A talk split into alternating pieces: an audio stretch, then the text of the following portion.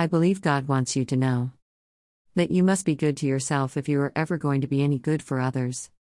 This means take a day off once in a while when it's not scheduled. Eat a piece of chocolate when it's not recommended. Take a nap when it's just not possible. Get your face into a good book for an hour when you can't afford to. Soak in a tub when there's no time to. Stop everything when you're not supposed to. Do this now, right now, for goodness sake.